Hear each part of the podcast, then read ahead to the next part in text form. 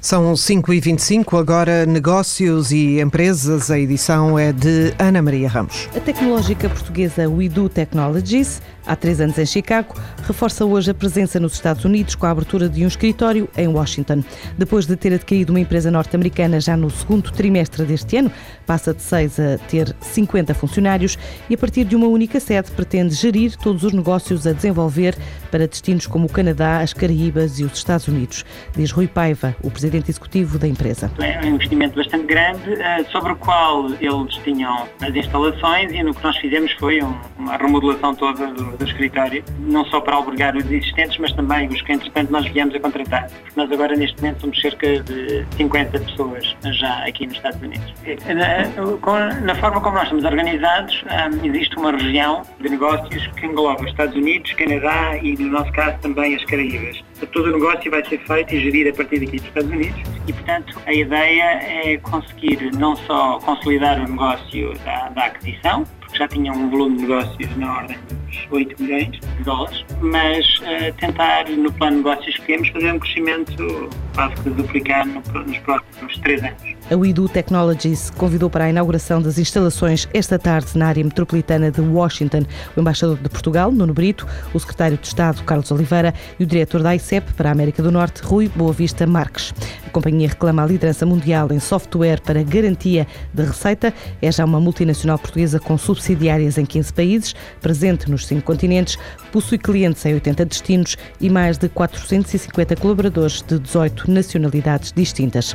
A WeDo Technologies produz o software que desenvolve em Braga, mas também em Poznan, na Polónia, e em Dublin, na Irlanda. A Lunique está em Milão, na Feira Internacional do Calçado, a apresentar uma nova marca. É a estreia mundial de Indepink, a juntar ao menu de duas siglas já presentes no mercado.